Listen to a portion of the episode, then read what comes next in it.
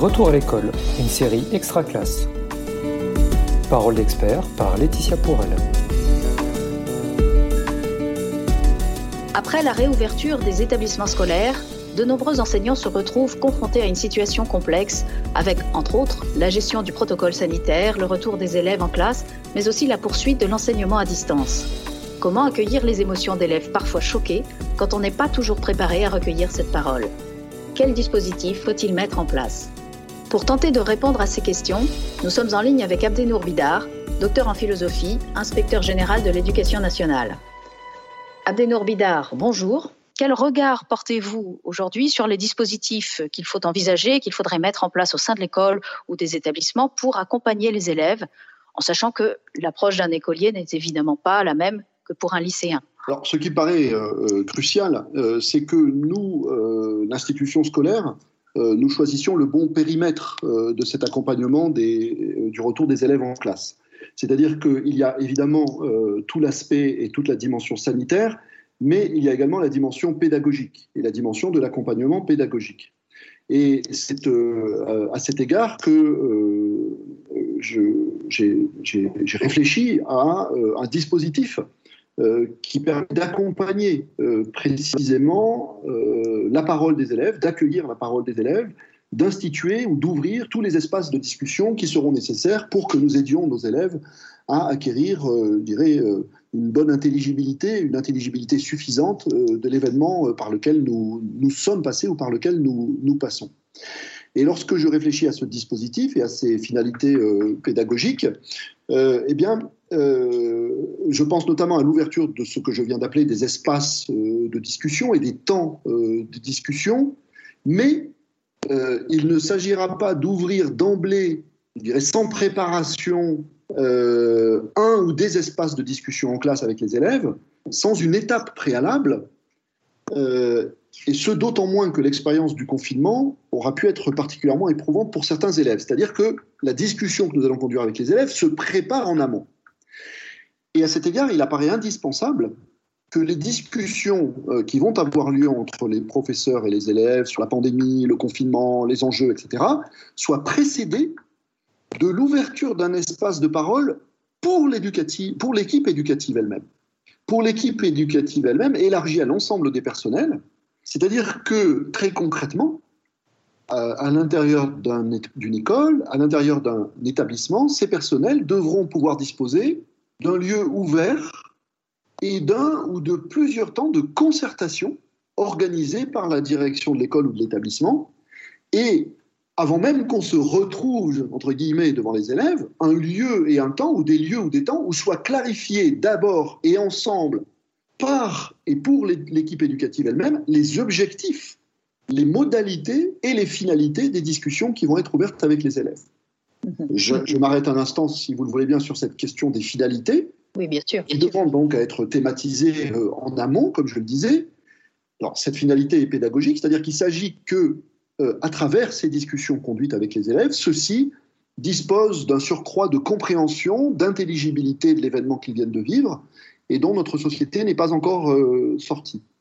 En tenant compte du fait, très important et sensible, que comme les adultes, ces élèves ont été exposés pendant le confinement à un flux ininterrompu d'informations diverses, je dirais même un véritable trop-plein, qui a pu générer beaucoup de sentiments euh, difficiles à assumer, euh, qui a pu générer à la fois euh, stress, confusion, etc.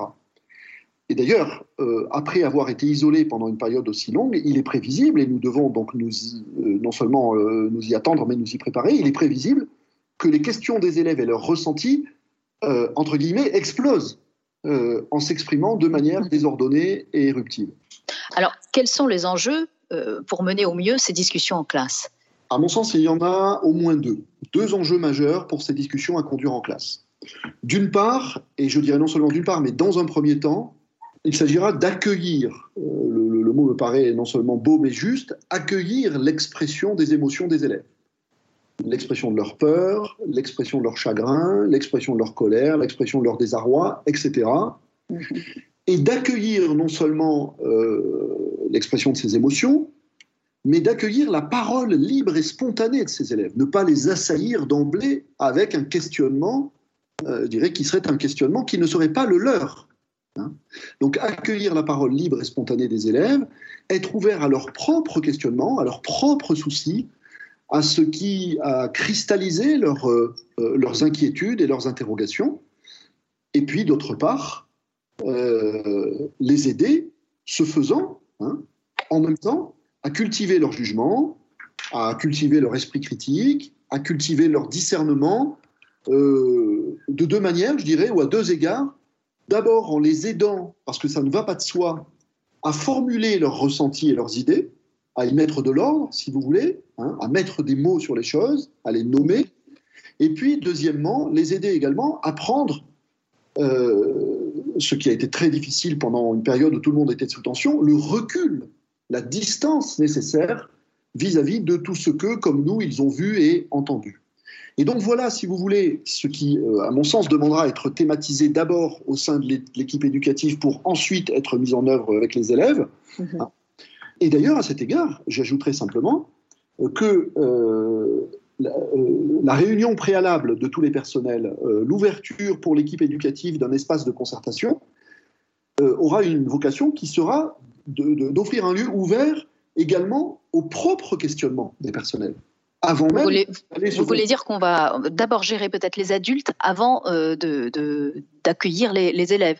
Il y a d'abord cette phase de préparation qui vous semble très importante Absolument indispensable. Et là, je dirais, alors non seulement gérer, mais mm. organiser un véritable temps de, réflexion euh, euh, collectif, parce que les adultes eux-mêmes ont leur propre questionnement, euh, ils peuvent ressentir également le besoin euh, d'exprimer d'éventuelles difficultés auxquelles ils auront été confrontés pendant le confinement, de euh, faire mention de leurs dispositions psychologiques et morales. Est-ce qu'ils sont en situation ou pas d'aller se présenter devant les élèves et d'assumer une discussion avec les élèves sur tous ces sujets sensibles qui nous ont touchés?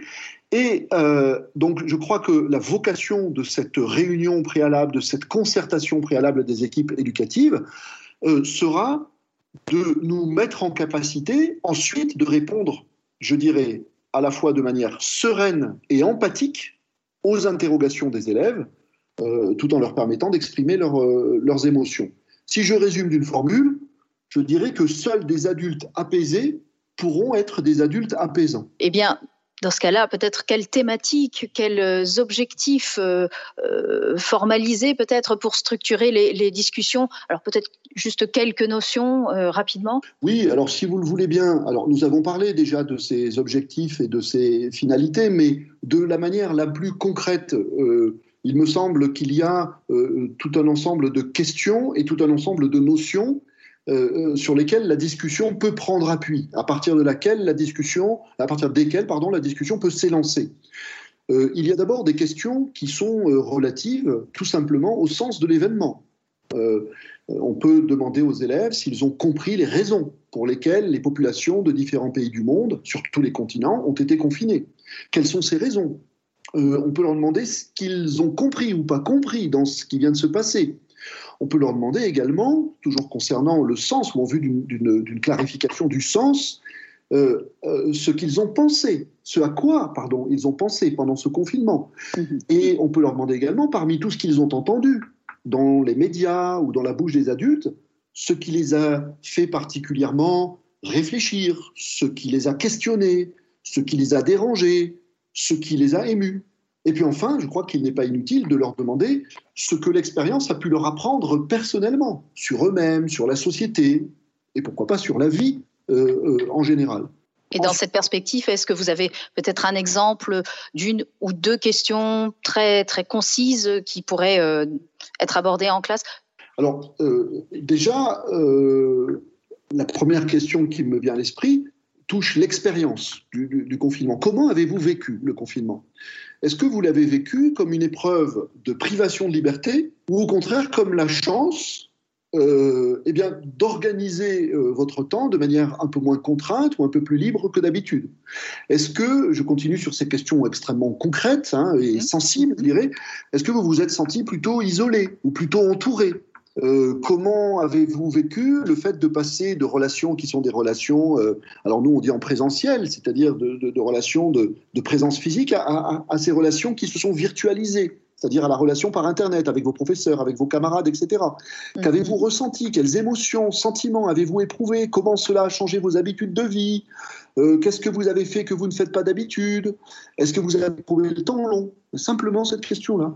Est-ce que vous avez trouvé le temps long Et, d'ailleurs, la question du temps, hein, de la façon dont on a vécu le temps, le passage du temps, forcément différemment, est, crucial. Est-ce que vous avez, euh, par exemple, euh, senti l'opportunité, pendant ce confinement, d'un rythme de vie qui vous conviendrait mieux? Ou qui, Et pourquoi, le cas échéant? Voilà, donc ce sont des, choses véritablement très simples. Abdénor Bidar, je vous remercie pour ces pistes qui aideront, je l'espère, les enseignants qui nous écoutent à accompagner la parole des élèves. Retrouvez tous les épisodes de la série Retour en classe sur l'espace extra-classe de Réseau Canopé et sur les réseaux sociaux. Une production Réseau Canopé 2020.